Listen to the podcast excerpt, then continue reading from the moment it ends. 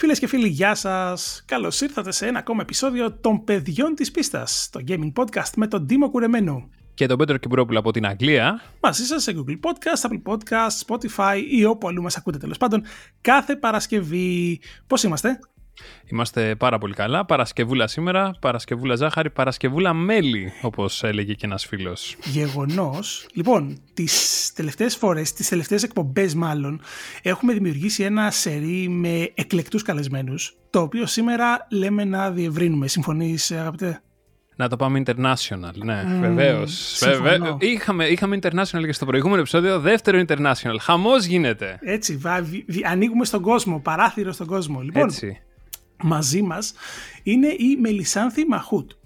Γεια σου Μελισάνθη. Καλησπέρα σας. Τι κάνετε; Πώς είσαι; Ε, εξαιρετικά, εξαιρετικά. Εδώ, στην, ε, στην ωραία μας ε, Αθήνα, ε, μετά τη Μύδια, το χιονιά. Χιόνι σε σένα, εντάξει, δεν χιόνι, όλα καλά. Χαμός. Ου. Φωτογραφίες στο ναι, πάρκο, selfies. Είχε. Έγινε, έγινε, έγινε ωραία φάση. Λοιπόν, οι περισσότεροι, οι περισσότεροι θα, θα γνωρίζετε σίγουρα την, τη Μελισάνθη ε, είτε από το ρόλο της στο Assassin's Creed Odyssey ως Cassandra είτε από το ρόλο της στο Immortals Phoenix Rising ως Αθήνα είτε προφανώς από το έτερος εγώ ως Τόνια είτε από το Eurovision Song Contest The Story of Fire Saga ως Μίτα Ξενάκης και μπορώ να συνεχίσω να λέω πολλά ακόμα ε, λοιπόν, Τίμο, ε, για δώσε μας έτσι μια ωραία πάσα. Λοιπόν, Μελισάνθη, για αρχή πότε γιορτάζεις; Ξεκινάμε τα βασικά. Ω, γάμο το. Και... Φαγ! Είναι μια πληροφορία την οποία δεν την ξέρει δυστυχώς πολλοί κόσμος. Ε, δεν γιορτάζω ε, τον Άγιο Πάντων. Ε, έχω ένα ναι. δεύτερο όνομα, γιατί προφανώς για τους ευνόητους λόγους της βάφτισης έπρεπε να έχω και ένα άλλο όνομα, στο οποίο να συμφωνήσει και ο παπάς. Ε, το οποίο Μαρία. Ε, οπότε, okay. αχα, έχουμε χτυπήσει τρία μη, γι' αυτό τουλάχιστον είμαι ευγνώμων. Ε, και γιορτάζω 21 Νοεμβρίου. Α, OK. Okay. Οπότε μια χαρά. Ναι. Φανταστικό. Ναι. Μεγάλωσα Αθηνά. Όχι, μεγάλωσα στο, στο Άργος, Αργολίδος, στην Πελοπόννησο. Ω, ναι. ωραία.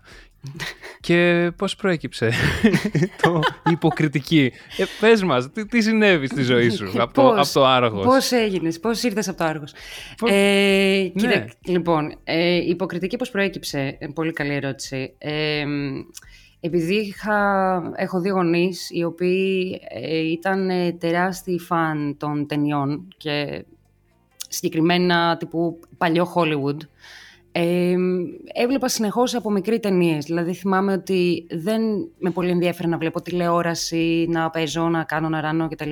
Μπορούσα να ξημεροβραδιάζομαι να βλέπω ταινίες. Μόνο αυτό. Ε, οπότε προέκυψε, θεωρώ, ίσως κατά κάποιο τρόπο μέσω αυτού, ξεκάθαρα. Γιατί κάποια στιγμή όταν ήρθε η ώρα να αποφασίσω τι θα κάνω, σκεφτόμουν, σκεφτόμουν, σκεφτόμουν, σκεφτόμουν. Είχα περάσει διάφορες φάσεις που έλεγα Α, το βρήκα, λέω. Θέλω να γίνω detective. Μετά λέω: Όχι, όχι. Σκατά, άστο, δεν, δεν μπορώ να γίνω detective. Θα, α, θα γίνω κλέφτης. Όχι, δεν, δεν, δεν γίνεται ούτε αυτό. Δεν μπορώ να το κάνω. ε, πολύ random επαγγέλματα, έτσι. Προφανώς, ξεκάθαρα. Το ψάξες όμως, έτσι. Ε, ε, το θέμα είναι ότι επειδή ήταν το, το συνοθήλευμα των random επαγγελμάτων που προέκυψαν, με οδήγησαν στο να πιστέψω ότι προφανώς πρέπει να κάνω κάτι το οποίο να μου δίνει τη δυνατότητα να μπορώ να τα ψευτοκάνω όλα.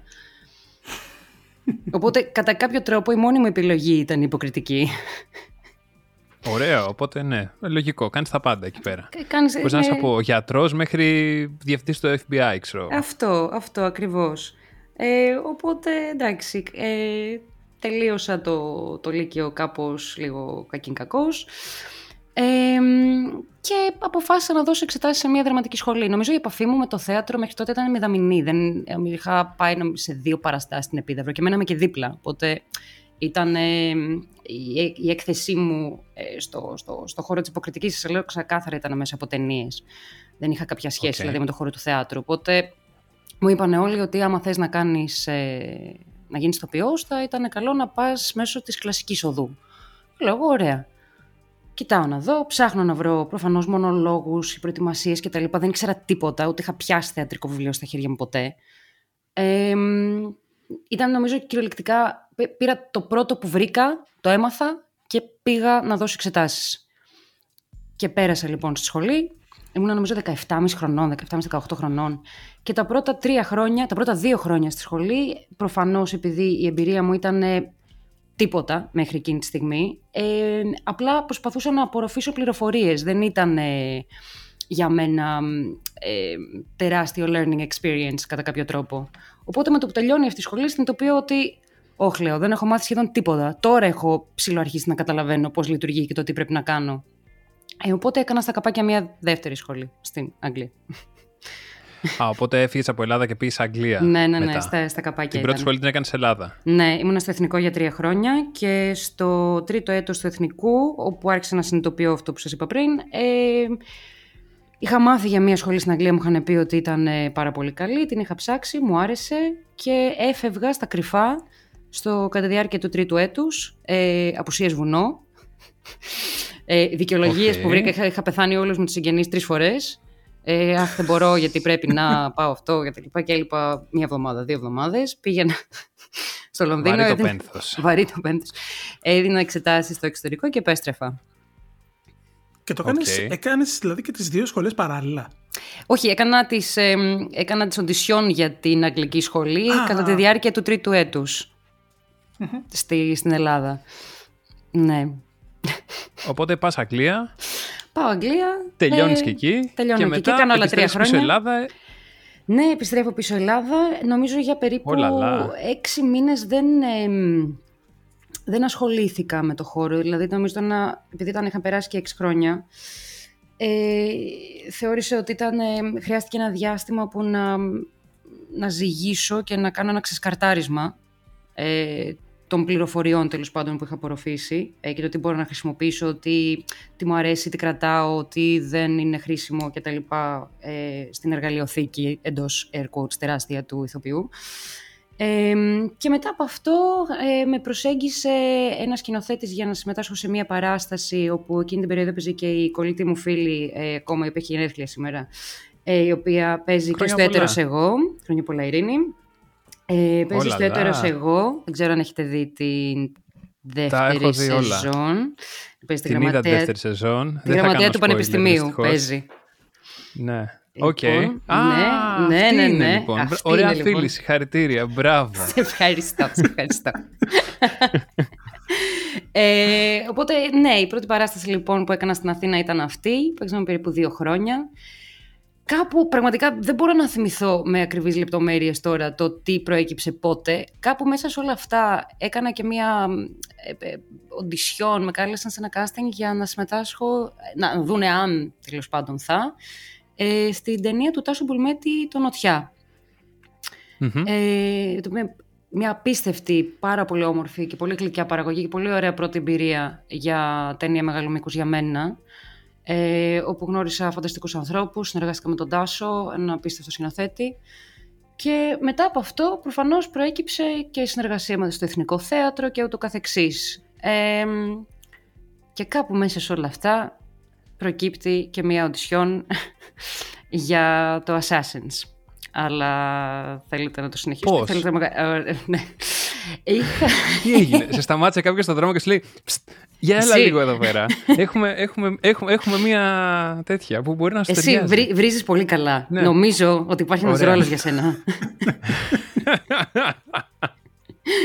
ε, λοιπόν, μέσα σε όλα αυτά είχα βρει ε, μέσω κοινών γνωστών ε, μία τρομερή ατζέντισα η οποία ε, έκλεινε, έκανε tapes για δουλειά στο εξωτερικό. Ε, η οποία ήταν και αυτή τότε στα πρώτα της βήματα. Εγώ είχα πρώτο, ήταν νομίζω πρώτο ή δεύτερο χρόνο που ήμουν στην Ελλάδα. Ε, κάναμε το meeting με την Κατερίνα, ε, μιλήσαμε, είπαμε κάτσε να δούμε πώς θα πάει και άρχισαν να σκάνουν κάποια self-tapes. Ε, ένα λοιπόν από αυτά που είχε προκύψει ήταν και για μία οντισιόν μου είπε τότε, μου λέει, κοίτα να δεις, μου λέει, έχει προκύψει κάτι, μου λέει, δεν ξέρω αν σε ενδιαφέρει. Λέω, για πες. Ε, μου λέει, είναι για voice over. Λέω, OK. Okay. Λέω, με ενδιαφέρει πάρα πολύ, ε, θέλω χρόνια να ασχοληθώ. Ε, μου αρέσει πάρα πολύ σαν medium, σαν, ε, σαν τέχνη τέλος πάντων. Είναι πολύ κλειστή η κοινότητα στην Ελλάδα. Στην Ελλάδα σίγουρα. Ναι, ναι, και ναι, δεν για έχει πες. κάνει κάτι τέτοιο στο παρελθόν, έτσι; Δεν είχα κάνει κάτι τέτοιο στο παρελθόν, όχι. Ε, είχαμε δουλέψει αρκετά επί τούτου στην Αγγλία, όχι στην Ελλάδα, στη σχολή. Ε, δηλαδή το είχαμε δουλέψει σαν ε, τεχνική και μου άρεσε πάρα πολύ και πάντα έψαχνα να βρω. Και ήταν γενικότερα πάρα πολύ δύσκολο. Και στην Ελλάδα είναι σίγουρα κλειστό κύκλωμα και στο εξωτερικό even more so. Ε, να, κάνω, να κάνω μια παρένθεση και να Βεβαίως. ρωτήσω γιατί σ' άρεσε τόσο πολύ. Γιατί θα σου πω, άκουγα πάρα πολλά audiobooks όταν ήμουν μικρή. Πάρα πολλά. Ε, και για κάποιο λόγο είναι μαγικό θεωρώ το, το, το πώς κάποιος μπορεί με μία φωνή να σου φτιάξει εικόνα και να σε ταξιδέψει. Και το βρίσκα πάντα πολύ ενδιαφέρον και λέω «Καράμο, το πώς το κάνουν, τι είναι, τι... γιατί δεν μπορούσα να κάνω pinpoint ακριβώς τι ξεχωρίζει αυτή τη φωνή από αυτή τη φωνή και με αυτή μπορώ να ταξιδέψω, ενώ με αυτήν τύπο, έχω τε- λευκό χαρτί, δεν μπορώ να δω καμία εικόνα. Ε, οπότε με ιντρίγκαρε πολύ. Και ήθελα να το δοκιμάσω και ήθελα να δω πώς γίνεται. Ήθελα να, να δω μπορώ να το κάνω, δεν μπορώ να το κάνω. Και απλά περίμενα να, κάπως να έρθει η ευκαιρία να ασχοληθώ. Ε, προφανώς είχα κάνει τα, τα δικά μου τα διάφορα τους πειραματισμούς στο σπίτι με μικρόφωνα, με, με διάφορα τέλος πάντων. Με, με βρίζανε οι γείτονες από πάνω. Σκάσε, είναι τρεις. Ε, true story. Ε, αλλά και μέσα σε όλα αυτά ε, μου, λέει, μου λέει τέλος πάντων είναι για, είναι για voice over για ένα βιντεοπαιχνίδι. Το παιχνίδι λέω, τέλεια.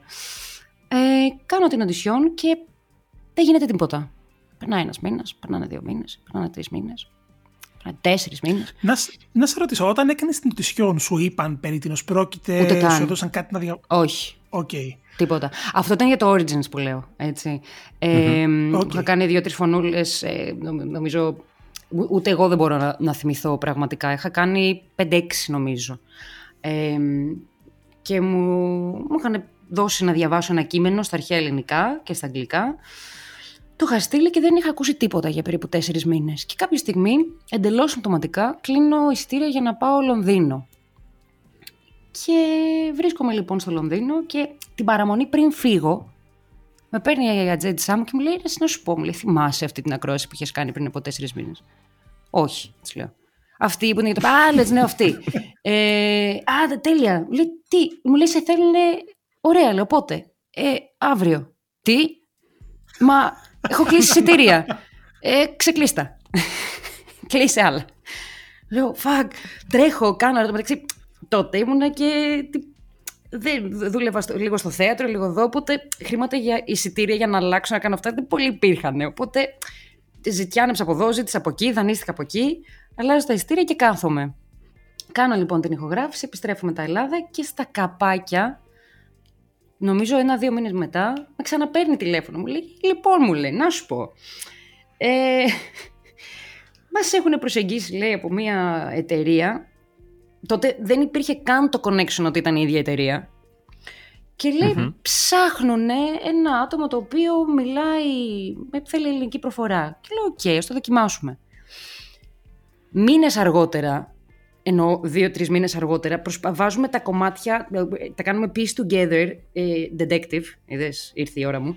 Ε, ναι, αυτό. ε, ε, λοιπόν, για να βρούμε. Και λέω, μα αυτή η εταιρεία που κάναμε αυτό το, το παιχνίδι που μιλούσε αρχαία ελληνικά δεν ήταν στο, στον Καναδά. Ναι, α, ωραία. Και αυτή δεν είναι στον Καναδά. Ναι, βρε, λες να είναι η ίδια. Μπορεί. Δεν υπήρχε καμία πληροφορία. Ο, τίποτα. Η, απ- η απόλυτη εχεμήθεια. Δηλαδή Κάνω, δεν ξέρατε λοιπόν, καν για τι- ποια τίποτα. εταιρεία. Τίποτα. Τίποτα, έτσι. Τίποτα απολύτως. Ε, και απλά κατάλαβα εγώ εκ των υστέρων ότι αυτό που είχε γίνει είναι επειδή η Ubisoft έχει το κομμάτι στο Quebec και το Montreal. Το Montreal έχει βγάλει το Origins και προφανώς επειδή βγαίνουν να αλλάξει τα παιχνίδια και βγαίνουν να αλλάξει επειδή το αναλαμβάνει το κάθε, η κάθε Άλλο πόλη στούντιο. εντός εισαγωγικών, ναι, ξεχωριστά. Οπότε όσο κάνει release η μία το ένα, η άλλη δουλεύει το επόμενο. Οπότε όσο δουλευόταν το Origins. Το οποίο, με- για να, ε, επειδή το συνηθίζω, για να φλεξάρω και λίγο, το στούντιο της Ubisoft στο Montreal είναι, πάνω, είναι σε ένα παλιό εργοστάσιο σοκολάτας, το οποίο είναι ένα φοβερό τετραόροφο, πενταόροφο κτίριο με ξύλινα πατώματα που τρίζει ολόκληρο. Το έχουν αναπαλαιώσει μέσα, αλλά έχουν αφήσει τις παλιές ολινώσεις, οι οποίες είναι, τρέχουν σε όλα τα γραφεία. Σοκολάτα. Όχι ρε, οι σωληνώσεις μόνο, χωρίς σοκολάτα. Α, εντάξει. Εντάξει, αυτό θα ήταν, θα ήταν το ιδανικό εργασιακό περιβάλλον. Όχι. Πες ότι δεν πήγες εκεί, πες κάπου αλλού. Δεν πήγα εκεί, εγώ δεν πήγα, εγώ δεν, δεν ξέρω, εγώ δεν ξέρω γιατί σε τι αναφέρεται, δεν έχω ιδέα. το, στο συγκεκριμένο στούντιο μας είχαν πάει για να δούμε ένα Rainbow Six το οποίο εν τέλει ακυρώθηκε. Το και θυμάμαι. επειδή δεν έπρεπε, δούλευαν πάνω σε ακόμα ένα παιχνίδι, το οποίο δεν μάθαμε ποτέ ποιο ήταν, αλλά επειδή το μισό στούντιο δούλευε πάνω στο άλλο παιχνίδι, τι κάνανε οι τύποι; Μας κρατάγαν από από, ε, περι, από θάλαμο, τόσο από δωμάτιο σε δωμάτιο πριν μπούμε και κράταγαν μαύρα πανιά στα μισά δωμάτια για να μην δούμε σε τι δούλευαν οι υπόλοιποι. Δηλαδή από εκεί που περνάγαμε, μας έλεγαν περιμένετε λίγο, σήκωναν πανιά και περνάγαμε. Και μπορεί, ας πούμε, το μισό δωμάτιο να είχαμε κανονικά θέα, να βλέπαμε υπολογιστές, ανθρώπους, μας χαιρετούσαν, τους χαιρετούσαμε, ξέρεις, ε, στο tour που σου δίνουν. Είναι... Στο υπόλοιπο ήταν απλά ένα μαύρο πανί. Είναι, παρα... είναι παρανοϊκό. ότι αναφέρεται στο Black Flag. Προφανώς. Σας το δίνανε ομό, σας το δίνανε και δεν το έχει καταλάβει. Αστεία τώρα. Συγγνώμη για την παρένθεση, Μελισάνθη, όλο, όλο δικό σου. Το stage δικό σου. Ε, όχι, εμείς ήμασταν στο, στο Quebec. Το Quebec, προφανώς το ξέρετε ότι το, το Quebec εκείνη την περίοδο έψαχνε λοιπόν. Ε, έψαχνε αρκετό καιρό από ό,τι κατάλαβα εγώ αργότερα. Ε, είχε βρει ήδη τον Αλέξιο και ψάχνει Κασάνδρα. Και προφανώς είχα κάνει την ηχογράφηση με το Μοντρεάλ, κάποια στιγμή κάποιοι προφανώς επικοινώνησαν ενδοεταιριακά και είπαν, κοιτάξτε να δείτε, εμείς μόλις συνεργαστήκαμε με αυτήν, μήπως θέλετε να τσεκάρετε. Γιατί δεν ήταν ότι με έκανε submit κάποιος γι' αυτό. Προέκυψε, δηλαδή ήρθε η ίδια εταιρεία και είπε ότι ε, ακούσαμε ότι μήπως θέλεις να, μπασκέ. Ε, οπότε, παιδιά, έτσι προέκυψε. Και Ξεκίνησα να κάνω κάποια tapes. Ε, μου είχαν δώσει, μου είχαν στείλει προφανώς επειδή ψάχνανε κάποιον ο οποίος θα μπορούσε να παίξει και Κασάνδρα και Δήμο. Ε, ανάλογα με το τι option έπαιρνες. Ε, το script που μας είχαν δώσει για να μελετήσουμε ήταν από Walking Dead, το οποίο είχε protagonist και antagonist. Οπότε, θυμάμαι ήταν τέσσερις σελίδες κείμενο, ε, όπου πρώτα το γυρίζεις μιλώντας ως ο ένας και μετά το γυρνάς μιλώντας ως ο άλλος. Οπότε στέλνω αυτό το tape, ε, πάει καλά, μου λένε τέλεια, τώρα θέλουμε να σε δούμε σε ένα, να κάνουμε ένα άλλο ε, meeting. Πάω να κάνω εγώ το meeting, δεν ήταν ακριβώς meeting, γιατί προφανώς μέσα σε όλο το πλαίσιο του Black Flag είχε μύθια. Ε, Εγώ απλά έκανα ένα Skype call στο οποίο έβλεπα μια μαύρη οθόνη και μιλούσα σε μια μαύρη οθόνη και κάναμε τη σκηνή έτσι πάλι. Ε, το τρίτο callback ήταν ακριβώς το ίδιο, απλά σε ένα στούντιο στο Λονδίνο, γιατί θέλανε προφανώς καλύτερο gear από ό,τι είχα στο σπίτι μου. Ε, και μάνι μάνι φτάσαμε στην τέταρτη φάση όπου μου είπανε πολύ ωραία λοιπόν θέλουμε να έρθεις γιατί έχουμε βρει ε, ένα άτομο το οποίο θέλουμε να κάνει στη, την οντισιόν θέλουμε, θα σε κάνουμε fly out στο Quebec όπου πάω στο Quebec. Αυτά και... όλα γινόταν στο, στο Λονδίνο, όλα, το πρώτο, οι, οι πρώτες δύο φάσεις ήταν στην Αθήνα. Η τρίτη φάση έγινε στο Λονδίνο και η τεταρτη φάση έγινε Καναδά. OK, okay. οπότε είχες τα, τα blind auditions είχες στην Αθήνα και μετά είχες πάει ναι. στα, ναι. ναι. στα ναι. battles και μετά στο τελικό. Εντάξει, ναι, έτσι ακριβώς. Έτσι για να μιλάμε σαν voice. Έτσι ακριβώς, άψογα. ε, και εκεί λοιπόν γνωρίζω τον Μάικλ, ε, όπου σας πληροφορώ, by the way, ότι μέχρι εκείνο το σημείο εγώ συνεχίζω να μην ξέρω για τι πράγμα κάνω οντισιόν. Okay. Εγώ δεν Αυτό έχω ιδέα. να σε ρωτήσω, πότε κατάλαβες ότι, OK, τουλάχιστον είναι Assassins, ε, OK, α, είναι το τάδε. Λοιπόν, και εγώ λοιπόν- ήθελα να σε ρωτήσω, ήξερες είναι το Assassins; Ναι, ναι. Ε, αλλά oh. προφανώς και επειδή από τη, από τη στιγμή που έχω πρόσκληση και σου έχουν κλείσει τα ειστήρια και τα λοιπά, ξέρω ότι πάω στη Ubisoft. Ε, απλα δεν έχω ιδέα. Έτσι, δεν, δεν, ξέρω, δεν, δεν ξέρω. Μου έχουν πει ότι είναι βασικός ρόλος, δεν ξέρω καν ότι είναι ο πρωταγωνιστικός. Ε, μου έχουν πει ε, για ένα κομμάτι, για ότι είναι ένα παιχνίδι του, του franchise ε, της Ubi και μου λένε ε, αυτό. Και θα, θα κάνεις οντισιόν με έναν ηθοποιό. Λέω, OK, okay, αυτό.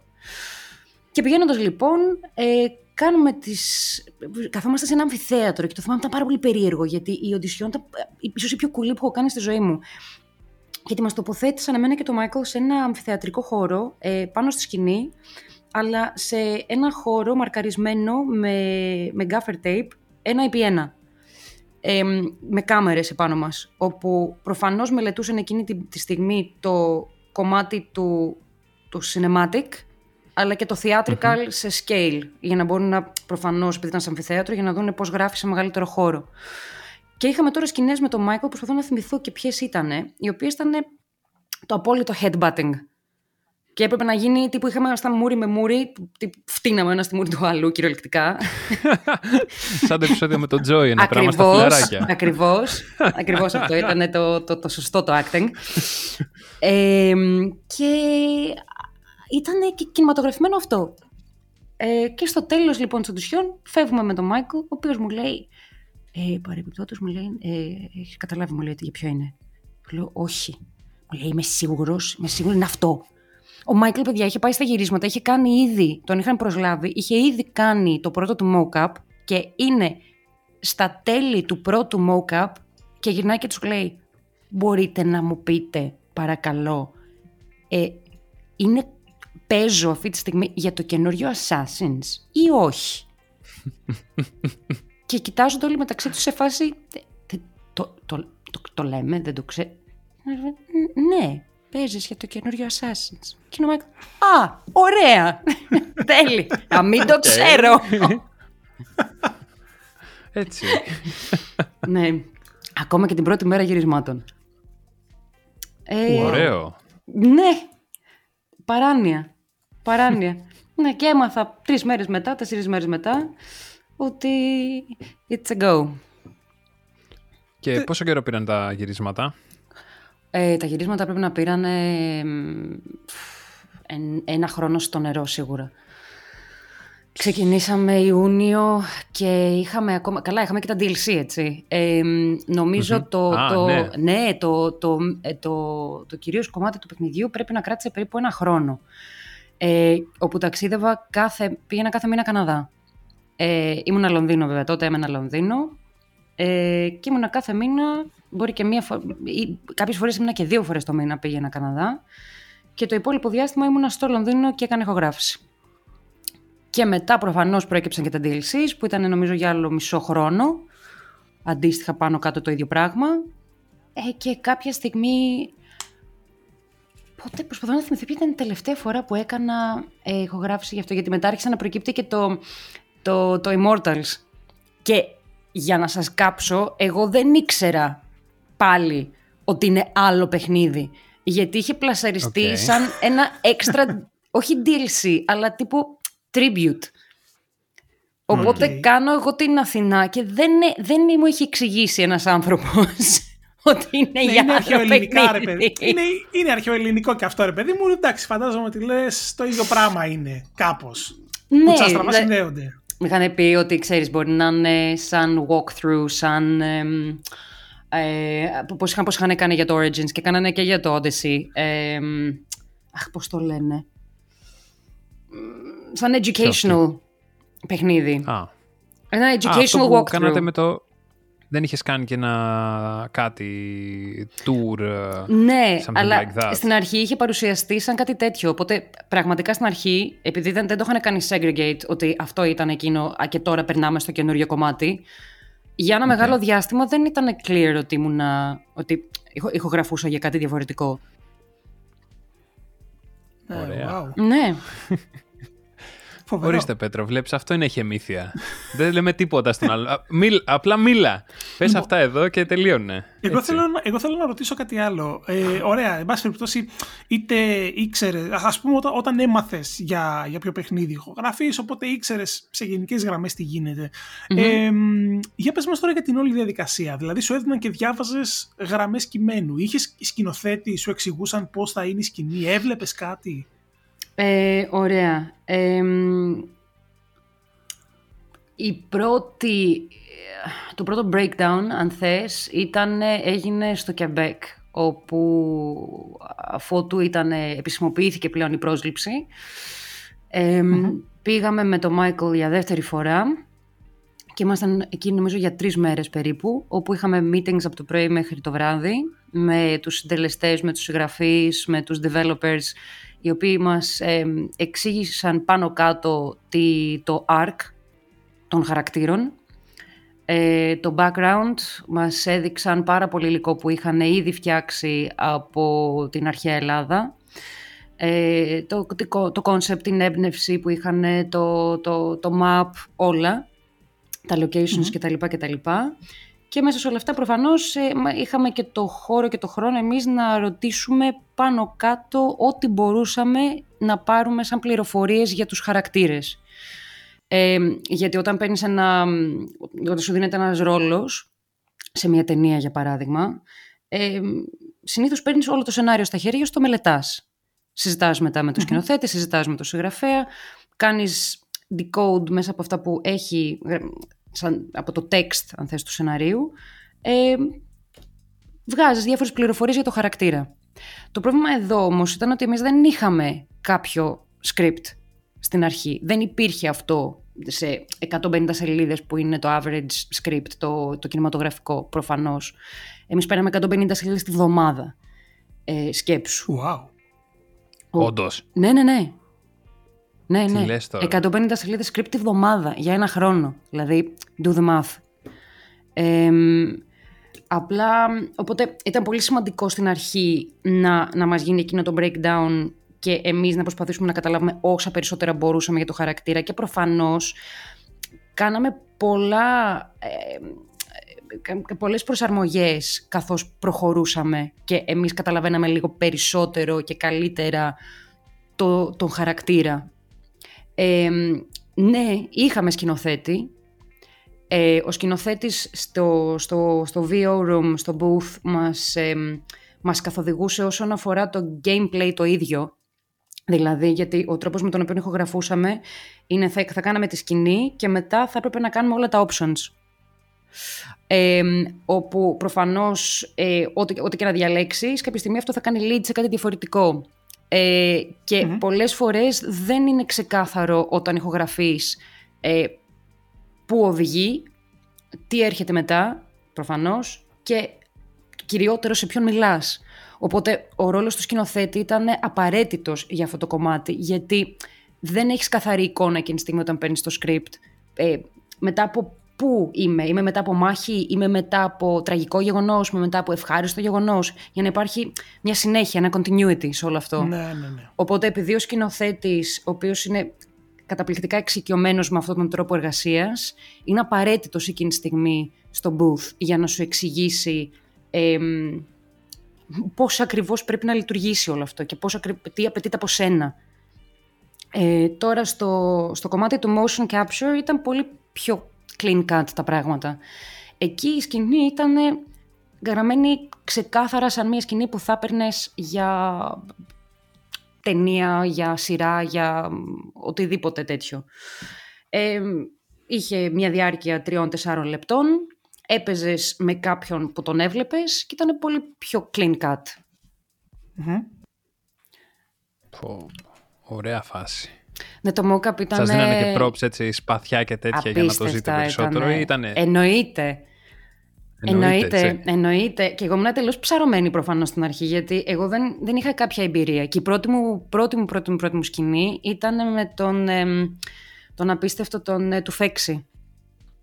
Τον Ηλάιο του Φέξης. Τον, τον Ηλία. Τη, τη φωνάρα την απίστευτη, ναι.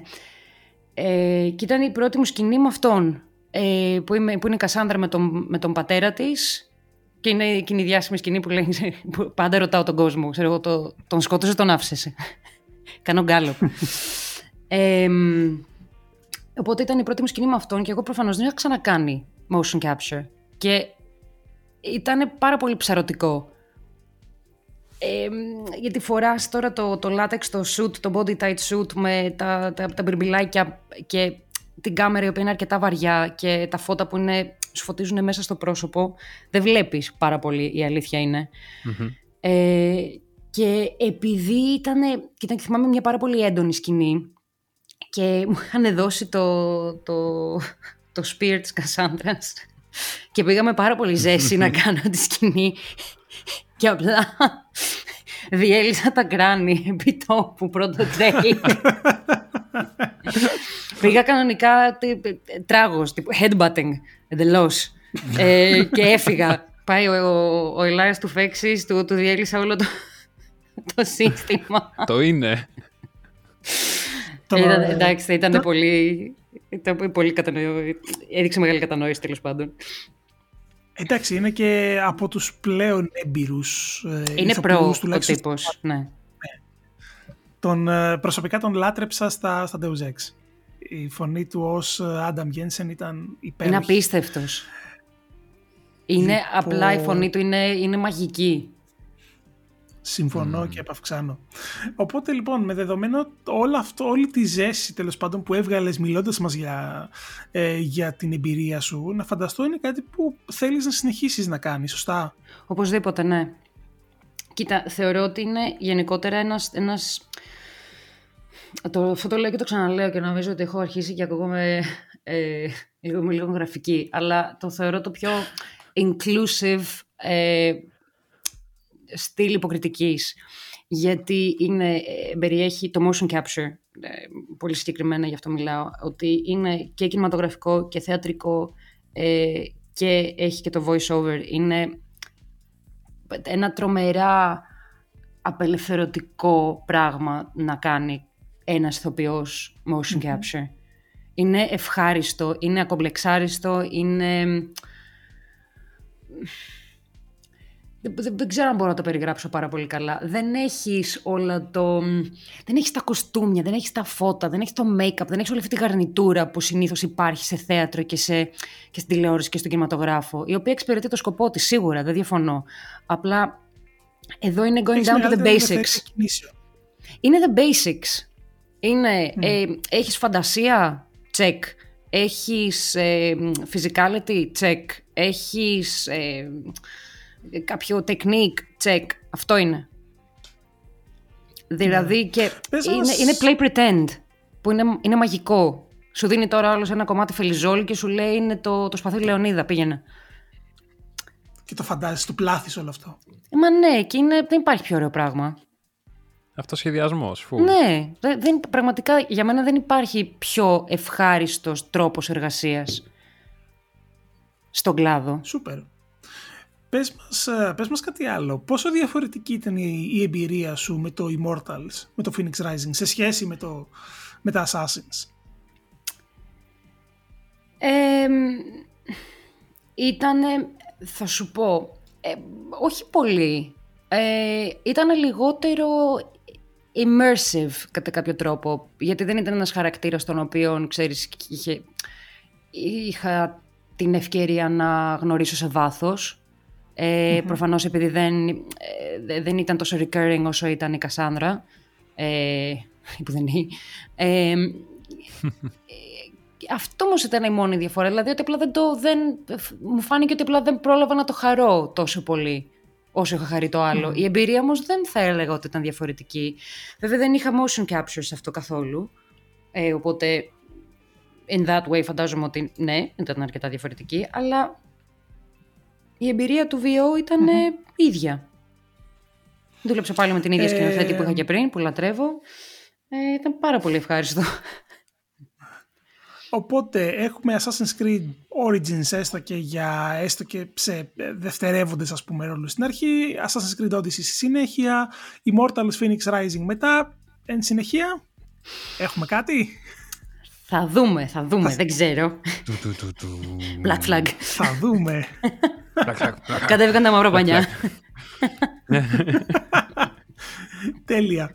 Ε, να σε ρωτήσω κάτι άλλο. Ε, επειδή ε, γενικότερα έχουμε πιάσει έτσι στα, στα παιδιά της πίστας μια σειρά με ε, podcast επαγγελματικού προσανατολισμού. Στο προηγούμενο επεισόδιο είχαμε έναν developer από, την, από τη Rockstar, ο οποίος μας μιλούσε για το πώς είναι το game development. Σήμερα έχουμε εσένα. Σε περίπτωση λοιπόν που κάποιος μέσα, από, μέσα από την κουβέντα μας θεωρήσει ότι ξέρεις κάτι, ωραίο ακούγεται, ενδιαφέρον πώς θα μπορούσε να το κυνηγήσει; Στο, στο κομμάτι της υποκριτικής, ε. ε Η αλήθεια είναι ότι και αυτό είναι κάτι το οποίο με, με ενδιέφερε αρκετά να το ψάξω λίγο παραπάνω, ε, επειδή δεν είμαι πολύ ενήμερη ως προς το τι υπάρχει στην Ελλάδα από developing ε, αρχικά. Για να μπει σε μια διαδικασία, ρωτούσα διάφορους γνωστούς φίλους ε, να, που ασχολούνται με το χώρο, να μάθω, να δω τι υπάρχει. Ε, αν υπάρχει προοπτική εξέλιξης, αν υπάρχει ενδιαφέρον από το κοινό, αν τι ποσοστό gamers έχουμε, ε, τα, τα νούμερα αν είναι divided όπως ανάμεσα σε male και female gamers, ε, ποια είναι η ζήτηση, αν επιθυμεί κάποιος ας πούμε, να ασχοληθεί με τον κλάδο, γιατί είναι κάτι το οποίο η αλήθεια είναι ότι θα με ενδιέφερε να μπορώ να βρω έναν τρόπο να ενισχυθεί αυτός ο κλάδος στην Ελλάδα.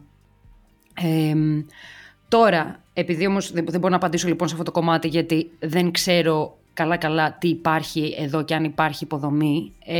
για το εξωτερικό αυτό που μπορώ να πω είναι ότι δυστυχώς ο μόνος τρόπος που μπορείς να, να ασχοληθείς είναι μέσω κάποιου ατζέντη ο οποίος ξέρεις ότι έχει κάποια επαφή με εξωτερικό, ότι έχει κάποιες άκρες ή ότι έχει κάποιο standing επαγγελματικά ε, στο εξωτερικό. Προφανώς και πάλι, άμα θέλει κάποιος motion capture και τα λοιπά, μόνο στο εξωτερικό, από ό,τι ξέρω αυτή τη στιγμή, υπάρχουν σχολές που μπορείς να κάνεις training και να ασχοληθείς με το, με τον τομέα. Ε, και όσον αφορά το VO, άμα είναι μόνο αυτό το κομμάτι, τουλάχιστον να θεωρήσουμε ότι αυτό θα είναι η αρχή, τότε θα έλεγα ότι είναι καλό να, να φτιάξει κάποιος ένα demo, ε, να ηχογραφήσει, να κάνει ένα ωραίο sampling, τέσσερις, πέντε διαφορετικές φωνές, διαφορετικές ε, συνθήκες ε, και να ψάξει να βρει άνθρωπο ο οποίος θα είναι πρόθυμος να το προωθήσει και να τον βοηθήσει στο εξωτερικό. Δεν ξέρω, Ωραία ήταν πράγματα. Λίγο, λίγο καταθλιπτική απάντησή ήταν, μου. Ήταν, ήταν, όχι, όχι, δεν ήταν. Ήταν ρεαλιστικότατη νομίζω. ε, οπότε, δεν μου λες, όταν α, τελείωσες όλο το, τα γυρίσματα και αυτά, βγήκε το παιχνίδι. Ναι. Έπαιξες το παιχνίδι. Ε, είδα... Σε έπαιξες. Προσπα... Δεν μπορούσα, δεν άτυχα άλλο να μ' ακούω πραγματικά. Ε... υπήρξαν σκηνές όταν έπαιζες το παιχνίδι, αν είδες που έλεγες Εδώ θα μπορούσα να το κάνω αλλιώς, ξέρω κάτι τέτοιο. Σίγουρα. Σίγουρα, πάρα πολλές. και είναι κάτι το οποίο... Επειδή θα, πάω πίσω λοιπόν και θα πω ότι προφανώς εκείνη τη στιγμή όταν κάνεις το recording δεν ξέρεις πολύ καλά σε τι context είναι αυτή η σκηνή την οποία και ούτε ξέρεις τι έχει προηγηθεί και ούτε ξέρεις. Και εγώ μιλούσα μόνη μου. Έτσι, ήμουν τύπου τέσσερις ώρες και μιλούσα mm. μόνη μου. Ε, ενώ και ήταν πολύ σπάνιο το να έχει γίνει pre-recorded η φωνή αυτού που υποτίθεται είναι στη σκηνή μαζί μου. Ε, οπότε να ακούω πώς απαντάει ο άνθρωπος και να μπορώ να κάνω match στον τόνο. Γιατί είναι σαν να μου λέει κάποιος. Ε, ε, Πού, πού, πού είναι ο φόβος; Δεν ξέρω, είναι εκεί! Ε, OK, okay. είμαστε λίγο σε άλλα επίπεδα ε, είμαστε λίγο σε άλλη σκηνή ο ένας και ο άλλος. Ναι. Σε αλαμική κύματο. Ε, ναι, ναι, ναι. Και νομίζω ότι φαίνεται αυτό στο παιχνίδι. Εντάξει. Υπάρχουν κάποια σημεία τα οποία είναι λίγο. Κατά με θα θέλω παραπάνω δουλίτσα. Αλλά τώρα αυτό είναι άμα τα, τα ψυρίζω. Σίγουρα. Και σίγουρα θα υπήρχαν λοιπόν σημεία τα οποία θα τα είχα κάνει διαφορετικά εάν ήμασταν λίγο πιο aware του, του context τι γίνεται. Τι ναι. συμβαίνει. τώρα, από εκεί και πέρα, εγώ άρχισα να βλέπω πιο πολύ gameplay με τον Μάικλ από περιέργεια, για να είμαι ειλικρινής. Δηλαδή, άρχισα να βλέπω Αλέξιος. OK. Okay. Ε, οπότε δεν, δεν είδα και πάρα πολλά δικά μου. Δηλαδή, άρχισα να βλέπω πολύ μετά. λίγο από εδώ, από εκεί, gameplay ε, και κυρίως τα DLC εσύ παίζεις, προλαβαίνεις να παίξεις, έχεις καμία τέτοια καούρα ή μπα. Κοίτα, ε, η αλήθεια είναι ότι εγώ δεν ήμουνα φαν. Δεν ήμουνα φαν. Ε, ήμουνα ουδέτερη προς τα games. Δηλαδή είχα ψηλοπαίξει εδώ και εκεί, αλλά τίποτα extreme. Ε, αλλά μετά από το, μετά από το Assassins ε, άρχισα να ψήνομαι πάρα πολύ. Ε, και μοιήθηκα προφανώς στον κόσμο των gamers και λόγω του ότι οι, οι fans έχουν τόσο... επενδύουν τόσο πολύ συναισθηματικά ε, και ψυχικά σε αυτόν τον κόσμο και πραγματικά άρχισα να βλέπω και εγώ το gaming με εντελώς διαφορετική ματιά. Έχοντας γνωρίσει προφανώς και το πώς γίνεται, έχοντας δει όλο το backstage και το πόση δουλειά και αγάπη πέφτει σε αυτό το τομέα, σε αυτόν τον κλάδο, ε, άρχισα να, να επενδύω. Κι εγώ, σαν παιδί. Οπότε έδωσες πρόσωπα στο, στο, στον gamer κανονικά και λες θα το κάνω για αυτούς τώρα. Δεν είναι μόνο αυτό, είναι ότι πλέον θέλω κι εγώ να, να παίξω. Ε, σκέφτομαι το τι θα... Ναι, ναι, έχω κάνει λίστα. Ε, εν τω μεταξύ μου είχαν στείλει, ε, επειδή είχε υπάρξει πρόταση για μπάφτα πριν από νομίζω δύο χρόνια ήταν για το ρόλο της Κασάνδρας, ε, μετά κάπως είναι ότι μένει στην οικογένεια το, τον μπάφτα. Οπότε την επόμενη χρονιά μου ζήτησαν να είμαι στην, ε, στην Κριτική Επιτροπή για, για πρώτο, πρώτο γυναικείο, πρώτο αντρικό στα, στα games. Και προφανώς μου δώσανε παιδιά games να παίξω.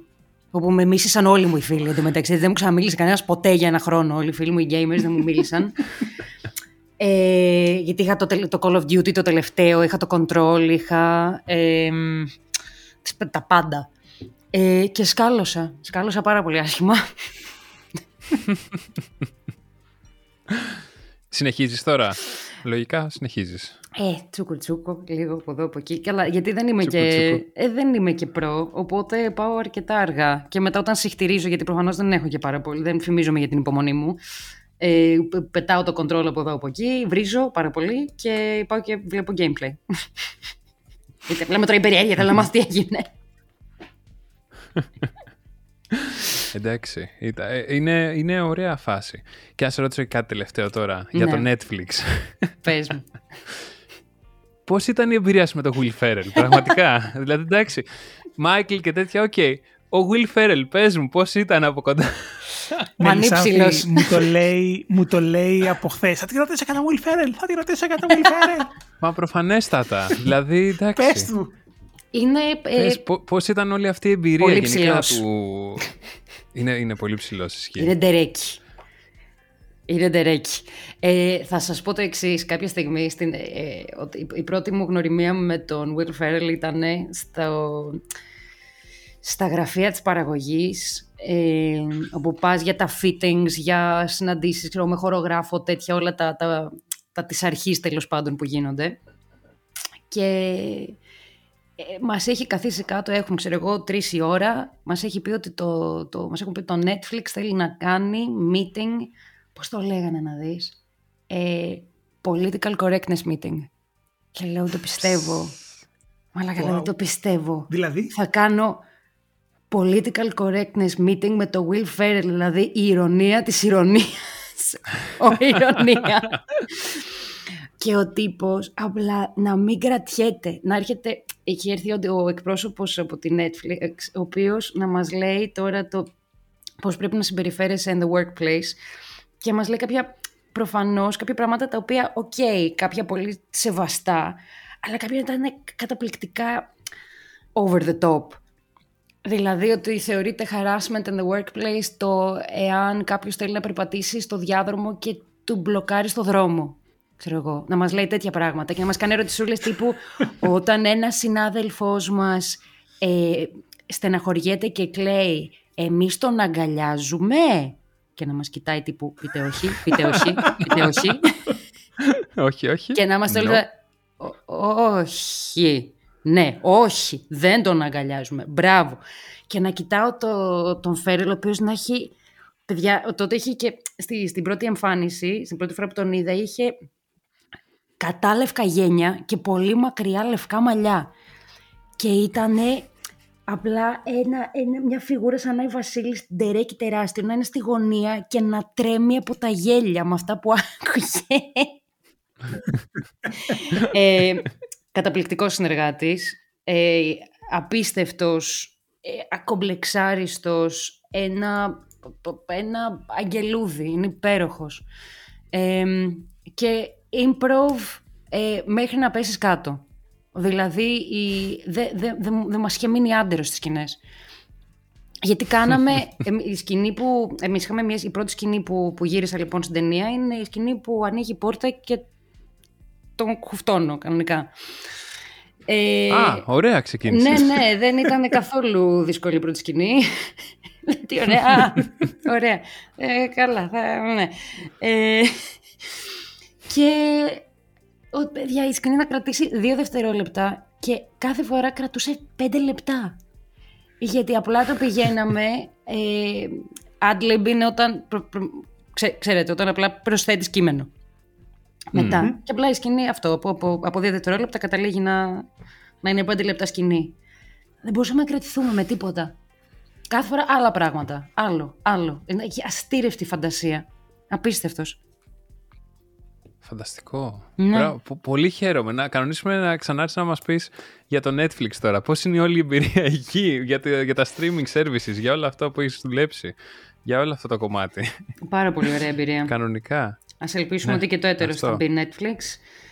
Αυτό θα ήταν πάρα πολύ... έχουμε κάτι αποκλειστικό, κάτι δεν, έχω, δεν έχω... Ας ελπίσουμε, ας ελπίσουμε, γιατί πραγματικά θεωρώ ότι θα ήταν και μια πολύ ωραία πρώτη... Θα είσαι, θα είσαι η πρώτη Ελληνίδα που θα έχει δύο σειρές στο Netflix που θα πρωταγωνιστεί. Δεν το είχα σκεφτεί έτσι. ε, θα είσαι όμως. θα είσαι σε μια σειρά και σε ταινία. Αυτό είναι ακόμα καλύτερο. Δεν το είχα σκεφτεί. Αλλά σκεφτείτε το, παιδιά, θα ήταν πολύ ωραία. Νομίζω ότι σαν πρώτη εισαγωγή. Φανταστικό θα ήταν. Εννοείται. Σαν πρόταση της Ελλάδος είναι νομίζω με πολύ τούμπανο επιλογή. Είναι, είναι πολύ δυνατό. Το είπα πάρα πολύ τελικά και σε σοφιστικό τρόπο. Πολύ τούμπανο επιλογή. Ναι. Αν, υπάρχει, αν ναι. υπάρχει κάτι το οποίο θα μπορούσε να βρεθεί στο Netflix, νομίζω ότι μιλάμε για την, για την ίδια σειρά. Ναι. Εντάξει, ναι. Εκτός άμα βάλουν τη λάμψη. Ένα από τα δύο. Ναι, ναι, ναι, για... όχι Θεέ μου, όχι. Not.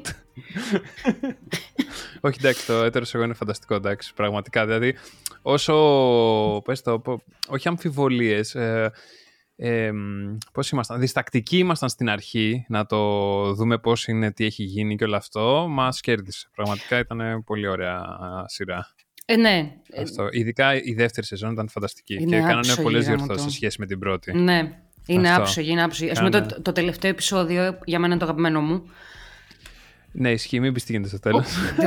No spoiler, ε, κάποιον έκραξα στο Instagram πάρα πολύ άσχημα όταν πρωτοβγήκε η σειρά. Που απλά στα stories είχαν πάρει όλες τις στιγμές, και τις είχαν κάνει story. Και λέω, δεν είναι δυνατόν! Όλο το μήνυμά μου ήταν caps lock, όλο. Κανονικά. Είναι, είναι τέτοιο. Spoiler. Ε, όπως ο Ομπάμα έλεγε όταν έβγαινε το House of Cards ότι δεν θα είμαι σε κανένα κοινωνικό δίκτυο μέχρι να τελειώσω τη σεζόν ένα πράγμα, οπότε κάπως έτσι θα πρέπει να είναι όλοι όσοι θέλουν να τη δουν. Ποια ήταν η ιστορία που είχε βγει, ε, αχ θυμίστε μου το πρώτο, το Return of the Jedi ήταν το πρώτο που βγήκε από τα τελευταία, τα τελευταία. Ναι. Ε, και έχει μαζευτεί τώρα λαός και λαός απ' έξω στην Αμερική τώρα, ουρές. Και έχω μάθει για την ιστορία όπου ε, βγαίνοντας λοιπόν οι τύποι που έχουν δει την ταινία περνάνε έξω από, την, από το σινεμά και περνάνε δίπλα στην ουρά σε αυτούς που περιμένουν να μπουν να δουν την ταινία. Οι οποίοι είναι όλοι cosplay, ντυμένοι, oh. wookie κτλ. Ε, και αρχίζουν και πετάνε spoilers. Οι τύποι λοιπόν δεν κρατιούνται και τους πλακώνουν στο ξύλο. Έρχεται η αστυνομία μετά από πέντε λεπτά για να διαλύσει τον καυγά. Λένε, με τι έγινε εδώ; Λέγε, αυτό, α, είναι και έκανα spoiler. Τι! Και αρχικά καλά τους κάνατε. Έτσι. Και η φάση να ήταν να κάνει spoiler και στην αστυνομία. Αυτό και να τους έδαινε και η αστυνομία μετά. Ε, νομίζω ότι είχε, ήταν πολύ ωριακά στο να φτάσει σε αυτό το, σε αυτό το επίπεδο. Λοιπόν, ωραία όλα αυτά. Να αφήσουμε τη Μελισάνθη όμως να πάρει μια ανάσα, να δούμε τι έγινε αυτή την εβδομάδα στα νέα σε ρυθμό πολυβολού.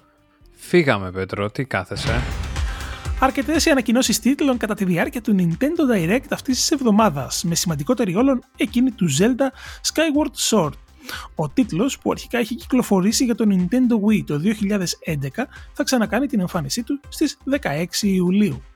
Ο τίτλος του Rainbow Six Quarantine της Ubisoft θα αλλάξει λόγω των ιδιαίτερων συνθήκων. Η γαλλική εταιρεία δεσμεύτηκε να ανακοινώσει τη νέα ονομασία του παιχνιδιού σύντομα.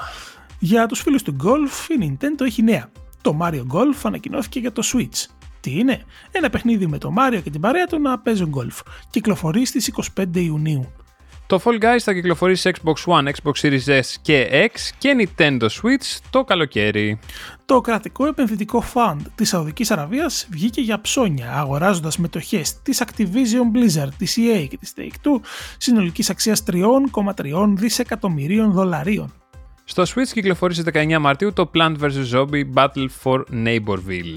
Μία μέρα νωρίτερα, στις 18 Μαρτίου, θα διατεθούν οι Next Gen εκδόσεις του Marvel's Avengers. Ο τίτλος θα υποστηρίζει 4K ανάλυση σε PlayStation 5 και Xbox Series X και 1440p στο Xbox Series S, με τους παίκτες να απολαμβάνουν λεπτομερέστερα μοντέλα και υψηλότερα frame rates και το Outer Worlds στο Switch. Το Adventure της Mobius Digital θα κυκλοφορήσει στην πλατφόρμα της Nintendo μέσα στη χρονιά. Καθιστικαστική ήταν η Google σε ό,τι αφορά το μέλλον του Stadia. Παρά τις πρόσφατες εξέλιξεις στο εσωτερικό του gaming τμήματός της, αν υπάρχει ακόμα κάτι τέτοιο φυσικά, η εταιρεία αποκάλυψε ότι περισσότεροι από 100 τίτλοι έρχονται στην πλατφόρμα μέσα στη χρονιά. Ας τους πιστέψουμε. Ακόμα μια ανακοίνωση από το Nintendo Direct. Ο λόγος για το Project Triangle Strategy, ένα tactical RPG που θυμίζει Tactics Ogre και Final Fantasy Tactics. Αποκλειστικότητα του Switch έρχεται το 22. Η 4A Games ανακοίνωσε τις νέες ενισχυμένες εκδόσεις του Metro Exodus για PlayStation 5, Xbox Series X, S και PC. Θα διατεθούν ως δωρεάν upgrades, κάνοντας το έτσι και αλλιώς εντυπωσιακό παιχνίδι ακόμα πιο επιβλητικό, με το Ray Tracing να έχει βέβαια την τιμητική του. Επιτέλους έχασε. Το Wonder Kid του FIFA, ο 15χρονος Anders Weirgang, ε, ιτήθηκε μετά από 535 παιχνίδια. Ο Δανός Πιτσιρικάς αγωνίζεται επαγγελματικά με την ομάδα της Red Bull Λιψίας και επί του παρόντος θεωρείται ο καλύτερος παίκτης FIFA στον κόσμο. 535 παιχνίδια. Εγώ τόσα πρέπει να έχω παίξει από πέρσι το μεταξύ. Ε, εγώ τόσα δεν έχω παίξει από το FIFA 98 νομίζω. Πώς σου φάνηκε. Εσύ έχεις παίξει τίποτα αυτή τη βδομάδα; Λοιπόν, εγώ έπαιζα το. Σου, είχα, σου είχα πει την προηγούμενη, στο προηγούμενο επεισόδιο είχα ξεκινήσει να παίζω το Swindle. Το σταμάτησα. Θέλω, θέλω να το ξεχάσω. Το σταμάτησα γιατί μου τελείωσαν τα καντήλια. Δεν, δεν μπορούσα να μου τελείωσαν οι μπαταρίες του χειριστηρίου. Όχι, όχι, όχι, όχι. Μου ανέβηκε τόσο πολύ η πίεση που σταμάτησα. Έβαλα το Inside. Το θυμάσαι το Inside; Το Inside, ε, όχι. Ένα πολύ χαριτωμένο παιχνιδάκι από την Playdead. θυμίζει το Limbo. Α, ναι, ρε, εσύ. Ναι. Μπράβο. Ναι. Ε, πενταετίας. Μάλιστα, μου έκανε εντύπωση γιατί, γιατί είχα ξεκλειδώσει achievement στο Xbox το 16 και το επόμενο το ξαναξεκλείδωσα το 21. ε, Ωραίος. Δυνατός. Τι μικρούλι, έτσι, τίποτα. 4-5 ώρες. Το έπαιξα, ήταν πολύ χαριτωμένο. Νομίζω το είχα τερματίσει και στο παρελθόν, δεν είμαι σίγουρος, αλλά το έβαλα για να, με, για να βεβαιωθώ. Και ξεκίνησα, δεν θα το πιστέψεις, Days Gone. Καλώς ήρθατε στο 2019 ε, σωστός, ή 20. Πόσο είναι; 19, 19, 19. Εντάξει, όλα αυτά είναι μια, μια, μια, ένα, ένα έτος όλα. Από το 19 μέχρι το 21 μια χρονιά είναι. Ε, εντάξει, Δεν ναι, η, η περσινή ακυρώθηκε έτσι κι αλλιώς. Ναι, ναι. Ε, έβαλα πλές, ναι, έβαλα λίγο Days Gone. Ε, το έχω ξεκινήσει, έχω τώρα 3-4 ώρες. Ε, ξέρεις τι μου έχει κάνει εντύπωση ρε, εσύ; Διάβασα, ε, ρώτησα στο facebook κόσμο, ε, έτσι έκανα ένα πολύ γρήγορο poll και λέω, παιδιά, για πείτε ε, απόψεις, πώς σας φάνηκε. Λοιπόν, υπήρχε τεράστια απόλυση. Υπήρχε κόσμος που μου έλεγε γαμό, ξέρω εγώ, το ξεκίνησα χωρίς τρελές προσδοκίες, αλλά κόλλησα, έκανα, έδειξα ένα. Και υπάρχει και κόσμος ο οποίος ήταν ξενερωμένος τέρμα σε φάση πω, μούφα, έσχος, ναι. Ε, εντάξει ρε Πέτρο, είναι λίγο ιδιαίτερο παιχνίδι και δεν είναι καθόλου repetitive παιχνίδι. Αυτό είναι το, αυτό που το διακρίνει. Oh, κατάλαβα. Κοίτα, δεν έχω παίξει πολύ έτσι. Έχω παίξει κανένα δύο ώρο, τρία ώρο max. Ε, τι να σου θέλω, πω; Θέλω όταν φτάσεις στο γάμο να μου πεις αν στο παιδιού του τη χαρά έσφαξε ένα κόκορα. Εντάξει, θα σου πω. Φαντάζομαι την, ε, στο επόμενο επεισόδιο κάτι θα βρω να σου πω. Mm-hmm. Ε, τι έχουμε αυτή τη βδομάδα από κυκλοφορίες, για πες. Έχουμε King of Seas για PlayStation 4, Xbox One, Switch και PC και The Protagonist X1 για PC. Αυτά μόνο. Εντάξει, τίποτα το ιδιαίτερο. Έχετε παιχνιδάκια από τις προηγούμενες εβδομάδες. Καθίστε, παίξτε αυτά. Ε, νομίζω ότι κάπου εδώ σιγά σιγά όμως μπορούμε να κλείνουμε, αγαπητέ. Τι λες και εσύ; Ε, ναι, νομίζω πως ε, έχουμε σπάσει κάθε ρεκόρ με αυτό το επεισόδιο. Ήταν φανταστικά. Ο Ευεργέτης για ακόμα μία φορά θα τραβάει τα μαλλιά του, ειδικά με αυτά που είπε η Μελισάνθη για το Netflix, ειδικά για ό,τι είπε για το έτερο εγώ. Θα θέλει να έρθει στο δικό, στο άλλο podcast. Αλλά. Αλλά η Μελισάνθη ξέρει που έρχεται. Λοιπόν, ε, βέβαια. ήταν τα παιδιά της πίστας, το Gaming Podcast με τον Τίμο Κουρεμένο. Και τον Πέτρο Κυπρόπουλο από την Αγγλία. Μαζί σας σε Google Podcast, Apple Podcast, Spotify κάθε Παρασκευή. Θυμίζουμε ότι υπάρχει και το group μας στο Facebook. Ψάχνετε για τα παιδιά της πίστας Gaming Podcast. Έρχεστε, ε, κάνετε ένα join και τα λέμε 24-7. Ακριβώς αυτό. Μαζί μας αυτή τη βδομάδα ήταν η Μελισάνθη Μαχούτ. Μελισάνθη, σε ευχαριστούμε πάρα πολύ. Παιδιά, ευχαριστώ εγώ πάρα πολύ. Πέρασα πάρα πολύ ωραία μαζί σας. Το κατάλαβα πώ πέρασε η ώρα. Ήταν πάρα πολύ διαφωτιστικό. θέλουμε, θέλουμε αν μπορείς να πεις ένα γεια στον Ευεργέτη. ε, γεια, γεια, γεια σου Ευεργέτη. Τέλεια. να είστε καλά, θα τα ξαναπούμε. Ευχαριστούμε πολύ. Φιλιά πολλά, ευχαριστώ εγώ. Γεια.